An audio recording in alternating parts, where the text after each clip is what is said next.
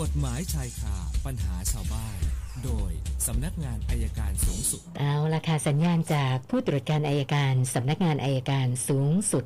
อาจารย์ปอระเมศวร์อินทรชุมนุมมาแล้วนะคะ วันนี้อาจารย์บอกจะคุยกันเรื่องบริจาคที่ดิน สวัสดีค่ะอาจารย์สวัสดีครับคุณสนันท์ครับ เชิญค่ะอ่าวันนี้คุยกันเรื่องบริจาคที่ดินเรื่องหนึ่งคือ มีคนถามมาจากนู่นเลยชุมพรนะครับอ๋อค่ะแต่ว่า พ่อแม่พ่อเขาเนี่ยบริจาคที่ดิน ขอไปค่ะบริจาคที่ดินให้กับกลุ่มเกษตรกร อ๋อเพื่อสร้างสำนักงานเกษตร กลุ่มเพื่อสร้างสำนักงานเกษตรอ่ากลุ่มเกษตรอะก็กลุ่มเกษตรเฉยๆแต่ทีนี้คนที่บริจาคเนี่ยทำหนังสือไว้ให้ แล้วต่อมาบริจาคสักยี่สิบปีแล้วล่ะ แล้วต่อมาเสียชีวิตลงเสียชีวิตลงมันเอ่อภรรยาของของผู้ตาย ก็ไปรับโอนเป็นเจ้าของที่ดิน ต่อมาภรรยาของผู้ตายเนี่ยก็ยกที่ดินให้กับลูกสาว พอมาวันนี้ลูกสาวก็บอกว่าไอ้เนี่ยกลุ่มเนี้ยก็ใช้ที่ดินเนี่ยเขามานานแล้วไม่เคยจ่ายอะไรเลยเขาก็เลยไปฟ้องคดีค่ะเรียกค่าเช่า คนที่ถูกฟ้องในกลุ่มเกษตรเขาก็บอกเขาได้รับบริจาคปัญหาว่าการบริจาคถูกต้องตามกฎหมายไหมคำตอบมันก็คือว่าการบริจาคที่ดินนะครับ การบริจาคเอกชนทั้งเอกชนเนี่ยมันต้องดูในทะเบียน ในเอกสารว่าเอกสารมีการยกให้จริงหรือเปล่าบริจาคให้จริงไหมอันนั้นถึงจะเป็นการบริจาคที่สมบูรณ์แบบถ้าบริจาคแบบเนี้ยมันยังไม่ได้กรรมสิทธิ์ แล้วต่อมาภรรยาก็ก็โอนกลับมาเป็นของเขาก็จบไปแล้วนะครับ อันนี้ก็ถือว่าเป็นการบริจาคที่ไม่ถูกต้อง เพราะฉะนั้นลูกสาวที่ได้รับโอนกรรมสิทธิ์ภายหลังเนี่ยย่อมมีสิทธิ์ที่จะเรียกเอาที่ดินคืนเรียกค่าใช้สอยในที่ดินได้ แต่ถ้าสมมุติว่าเราไปบริจาคที่ดินอันเนี้ยให้กับส่วนราชการ หรือให้กับโรงพยาบาล อันเนี้ยเราเรียกบริจาคที่ดินให้กับแผ่นดินเมื่อบริจาคที่ดินให้กับแผ่นดินเนี่ย ไม่ต้องจดทะเบียนครับค่ะไม่ต้องจดทะเบียน แค่พูดว่าบริจาคที่ดินให้กับอ่าส่วนราชการ แค่เนี้ยถือว่าเป็นการสมบูรณ์แบบแล้วนะครับนี่จะต่างกันนะค่ะยกให้เอกชนกับยกให้หลวงนี่ต่างกันนะครับ ทีนี้ในการบริจาคที่ดินเนี่ยจะมีเงื่อนไขอยู่นิดนึงคนเฒ่าคนแก่บางทีเขาบอกอ่าคนต่างจังหวัด ยกที่ดินแปลงนี้ให้กับอ่าอำเภอ เพื่อให้อำเภอไปสร้างโรงพยาบาล ให้ไปสร้างโรงเรียนนะครับ ต่อมาปรากฏว่าโรงเรียนนั้นยกเลิกนะครับมันก็ไม่ได้จดทะเบียนเหมือนกัน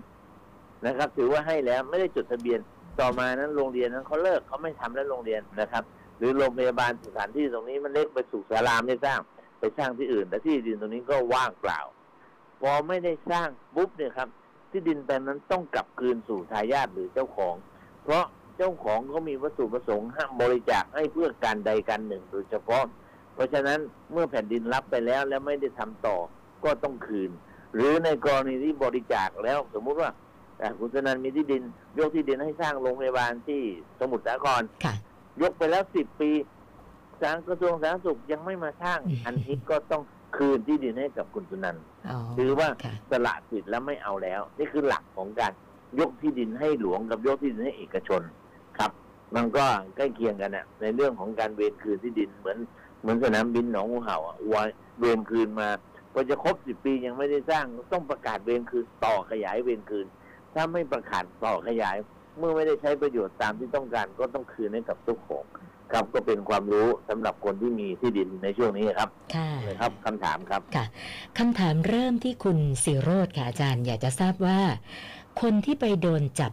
คดียาเสพติดในต่างประเทศนะคะ แต่ว่าคดีจบไปแล้วประมาณ 2 ปี สามารถกลับมาสอบเข้ารับราชการในประเทศไทยได้ไหมคะ จะมีปัญหาอะไรหรือเปล่า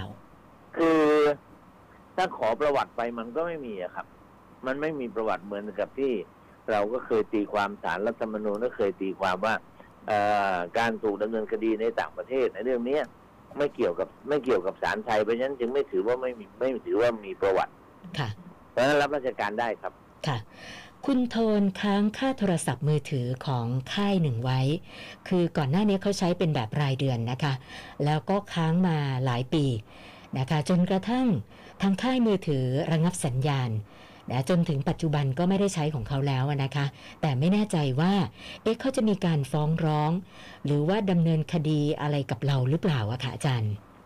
สินค้านะครับ การซื้อสินค้าอุปโภคบริโภคขเขาต้องดำเนินคดีภายในสองปีนับแต่วันที่เราปิดนัดครับค่ะนี่ฉะนั้นจะขาดอายุความ แต่ค่ะว่าตอนนี้ก็ไม่ชนะเราครับค่ะ คุณนราพรมีที่ดินอยู่ต่างจังหวัดนะคะเขาบอกว่าเป็นที่ดินที่ตกทอดมาตั้งแต่รุ่นคุณตาคุณยาย แล้วก็เป็นนสสามนะคะ ทีนี้เจ้าตัวเนี่ยยังไม่ค่อยเข้าใจเรื่องนสสามก็เลยอยากจะขอความรู้อาจารย์ว่า สิทธิ์ในที่ดินนสสามเนี่ย มันเป็นยังไงอะคะอาจารย์ครับคือเอกสารสิทธิ์ในที่ดินมันมีหลายแบบนะครับ ตั้งแต่สองคอเอาเรามาพูดถึงนสสคนี่คือสิทธิครอบครองอ้างอิงอะไรไม่ได้ แต่นสสามนี่คือหนังสือรับรองการทำประโยชน์ในที่ดิน ส่วนโฉนดที่ดินเนี่ยคือหนังสือรับหนังสือเขาเรียกนสสี่ก็คือเอกสารสิทธิ์ดังนั้นนสสามมันเป็นแค่สิทธิทำประโยชน์ในที่ดินค่ะทีนี้ถ้าเราเราทำอยู่เราก็ทำได้ด้วยแต่ถ้าเมื่อไหร่ที่เราไม่ได้ทำนะครับ เกินกว่าหนึ่งปี อาจถูกคนอื่นแย่งกันครอบครองได้อ๋อสมมติว่าผมมีที่ดินอยู่มีที่ดินทำทำทำสวนอยู่แล้วผมไม่ไปทำผมทิ้งนี่เฉยๆปีหนึ่ง พอครบปีหนึ่งปั๊บสามร้อยหกสิบห้าวันวันที่สามร้อยหกสิบหกคุณสนันเข้าไปยึดถือครอบครองได้เลยอ๋อค่ะครับนะฉะนั้นนสสามเนี่ยคือหนังสือรับรองการทำประโยชน์ในที่ดิน สิทธิการทำประโยชน์ในที่ดิน ตรงเนี้ยเราต้องระวังนิดเลยแต่ถ้าเอกสารสิทธิ์นสสี่คือโฉนดที่ดินเนี่ยถ้าเราทิ้งเราไม่เข้าไปเราเข้าไปดูแลคนอื่นจะเอาเนี่ยเขาต้องเข้าไปครอบครองของเราสิบปีนะครับ ค่ะ ถึงจะได้ก็เลยค่ะให้ไปทำประโยชน์จะบ้างแล้วกันครับค่ะ อาจารย์คะแล้วก็ถามเพิ่มมาว่าเอ่อนสสามเนี่ย มีโอกาสจะออกเป็นโฉนดที่ดินได้ไหมเราต้องทำยังไงอะคะได้ครับนสสามการออกโฉนดที่ดินมีสองรูปแบบครับรูปแบบที่หนึ่งคือเขาประกาศเดินทั้งตำบลนั่นประกาศของกรมที่ดินกระทรวงมหาดไทยจะประกาศจะเดินออกโฉนดทั้งตำบลเขาสำรวจทีเดียวเลย แล้วออกโฉนดให้ทุกคน อันนั้นอันกรณีทั่วไปนะครับ กรณีนี้ไม่ค่อยมีปัญหา แต่ก็อาจมีปัญหาได้เหมือนกันแถวภาคเหนือมีอยู่ ทีนี้อีกกรณีหนึ่งเรามีนสสามแล้วเนี่ยเราดูข้างเคียงก็มีโฉนดไหมถ้าข้างเคียงเขาไปออกโฉนดแล้ว เราอาจจะไปขอออกโฉนดเฉพาะรายได้ หรือแม้ตอนนี้เราทำประโยชน์จนเจริญรุ่งเรืองเหมือนเหมือนในพื้นที่บางพื้นที่นะครับ ที่เขาทำมันจนรุ่งรุ่งเรืองมีที่ว่าการอำเภอมีสื่อราชการไปอยู่ เราอาจจะไปขอออกโฉนดเฉพาะรายของเราก็ได้ครับ ค่ะ ท่านต่อไปคุณพินิษนะอันนี้สอบถามเหตุการณ์เกิดที่ต่างจังหวัดนะคะ คือเขาบอกว่ามันมีน้ำท่วมในหมู่บ้านเขา แล้วมีวัยรุ่น ขับรถกระบะซิ่งลุยน้ำมาแบบมาเร็วเลยนะคะ แล้วทำให้คลื่นน้ำเนี่ยมันเข้าไปในบ้าน แล้วก็ทำให้ข้าวของได้รับความเสียหาย ปรากฏว่าหลานชายโกรธมาก ไปหาก้อนหินคว้า ใส่คว้างใส่รถกระบะคันนั้นค่ะอาจารย์เออทีนี้ไม่รู้ว่าเขาเนี่ยไปแจ้งความหรือยัง แต่สอบถามมาก่อนว่า ถ้าเกิดเขาไปแจ้งความเนี่ยเอ่อเจ้าหน้าที่จะมาเอาผิดหลานได้ไหมคะ กรณีแบบนี้ค่ะอ่าได้ครับได้นะเอาทีละตอนก่อนนะขับรถกระบะเร็วแล้วน้ำซัดเข้าไปถ้าเห็นอยู่แล้วว่าน้ำมันซัดเข้าไปในบ้านทำให้ข้าวของเสียหายคนขับรถกระบะก็มีความผิดฐานข้อหาทำให้เสียทรัพย์โดยเจตนา เจตนาที่ว่านั่นคือเล็งเห็นผลได้ ว่าถ้าขับแบบนี้คนอื่นเขาเสียหายนี่คือหลักกฎหมายดังนั้นคนขับรถนั้นก็มีความผิดฐานทำให้เสียทรัพย์ส่วนหลานเรานี่โกรธเอาหินเปี้ยงรถกระบะเขาจนกระจกแตกหรือรถก็เสียหาย ก็มีความผิดฐานทำให้เสียหาย แต่ถ้าถามว่าโทษใครหนักกว่ากันรถกระบะโทษหนักกว่าครับ เพราะนั่นเป็นการจงใจอย่างชัดแจ้ง ส่วนอันที่สองนี่ก็จงใจเหมือนกันแต่จงใจเพราะเหตุบันดาลโทสะ ทษศาลจะลงร้อยที่กฎหมายกำหนดเท่าไหร่ก็ได้ครับค่ะ คุณนิชคุณดูข่าวเรื่องคนกระโดดลงมาจากสะพานลอยอะนะคะ คือเขาบอกว่าเอ่อกรณีแบบเนี้ยคนที่กระโดดลงมามากระแทกใส่รถ แล้วเขาก็เสียชีวิต รถก็ได้รับความเสียหาย ก็เลยสงสัยว่า แล้วอย่างเงี้ยเจ้าของรถจะไปเรียกร้องความเสียหายจากใครได้ล่ะคะอาจารย์ทายาทของผู้ตายครับอ๋อเพราะค่ะจริงๆคนที่กระโดดเนี่ยก็รู้อยู่แล้วถ้ากระโดดใส่รถเขาเนี่ย รถเขาเสียหายก็เหมือนอย่างที่ผมตอบเมื่อสักครู่นะครับ ว่า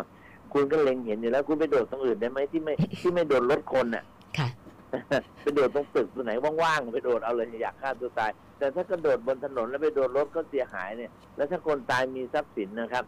ทรัพย์สินของเขาจะถูกบังคับชำระหนี้ทายาทรับไปก็ถูกบังคับชำระหนี้ได้ครับ ค่ะ อีกท่านหนึ่งมาทางไลฟ์นะคะ สอบถามมาบอกว่า เดือนที่แล้วคุณป้าเสียชีวิต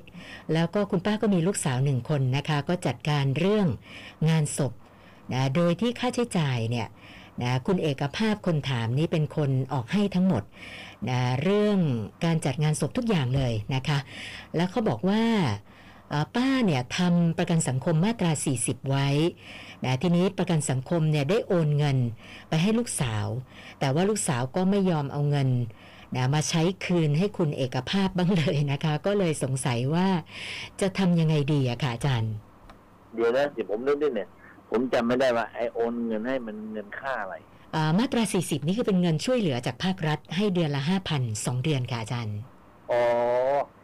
มันก็จะเป็นคนละส่วนกับค่าทำศพอะไม่ไม่ค่ะเหมือนกับกฎหมายชาปนกิจ สมมติกฎหมายชาปนกิจถ้าถ้าลูกสาวได้รับเงินชาปนกิจ เงินชาปนกิจคือเงินเอามาทำศพ เพราะฉะนั้นต้องจ่ายให้คนที่ทำศพให้ค่ะแต่เงินตัวนี้เป็นเงินชดเชยชดเชยจากการเสียชีวิต มันก็ไม่ใช่มรดกหนึ่งสองไม่ใช่เป็นเรื่องของการของการชาปนกิจ เพราะฉะนั้นอันนี้ต้องคุยกันเองครับ อ๋อค่ะ ท่านต่อไปคุณสมโชค อันนี้ก็มีเพื่อนบ้านที่ไม่ค่อยปกติมีอาการทางสมองนะคะ คือเขาบอกว่าเพื่อนบ้านคนนี้เป็นผู้หญิงนะคะ แล้วก็ชอบออกมานอกบ้านส่งเสียงเอะอะโวยวายนะคะ แล้วมีเอ่อเพื่อนบ้านบางคนเนี่ยก็ไม่พอใจนะเกือบจะมีเรื่องกันก็หลายครั้งนะคะ ก็เลยสงสัยว่านะตอนนี้เขาออกมาเอะอะโวยวายด้วยด้วยอาการทางประสาทของเขาอะนะคะ เกิดวันใดวันหนึ่ง เขาไปทำร้ายใคร เราจะดำเนินคดีกับญาติที่ปล่อยออกมาไม่ดูแลได้ไหมคะอาจารย์ คือโดยหลักการนั้นต้องต้องได้ความว่า คนที่มีวิกลจริตอันเนี้ยต้องเป็นผู้เป็นผู้ถูกเป็นเป็นผู้ไร้ความสามารถหรือผู้ถูกผิดแต่ผู้อนุอาเขาเรียกผู้ไร้ความสามารถ หรือเสมือนไร้ความสามารถเสียก่อน คนที่ดูแลในบ้านน่ะถึงจะมีความรับผิดตามกฎหมาย แต่ถ้าตราบใดที่ยังไม่ได้แต่งตั้ง ไม่ได้บอกว่าคนนี้เป็นคนไร้ความสามารถหรือเสมือนไร้ความสามารถ เช่นเดียวกับผู้เยาว์ในผู้เยาว์ไม่ต้องผู้เยาว์มันอยู่ที่อายุ แต่คนที่วิกลจริตหรือไม่มีความสามารถหรือเพี้ยนเพี้ยนๆอย่างเงี้ยนะครับ อันนี้ต้องให้ศาลสั่งก่อนพอสั่งปั๊บอยู่ในความดูแลของใครคนนั้นต้องรับผิดชอบ มันไม่เหมือนกับผู้เยาว์ผู้เยาว์มันอยู่ที่อายุ แต่ผมแนะนำว่าถ้าเขาออกมาโวยวายมากๆเนี่ยแนะนำให้แจ้งกรมประชาสงเคราะห์เลยครับค่ะมันค่ะการเสียก่อนดีกว่าครับ วันนี้เพิ่มมาอีก 7 คำถามรวมกับเมื่อวานก็เป็น 1,142 คำถามแล้วค่ะอาจารย์ โอเคหนึ่งหนึ่งสี่สองค่ะ อ่าวันนี้ก็แค่นี้ครับ ค่ะ วันนี้ขอบคุณมากค่ะ ครับ สวัสดีค่ะ อาจารย์ปอระเมศวร์อินทระชุมนุมค่ะ กฎหมายชายคาปัญหาชาวบ้าน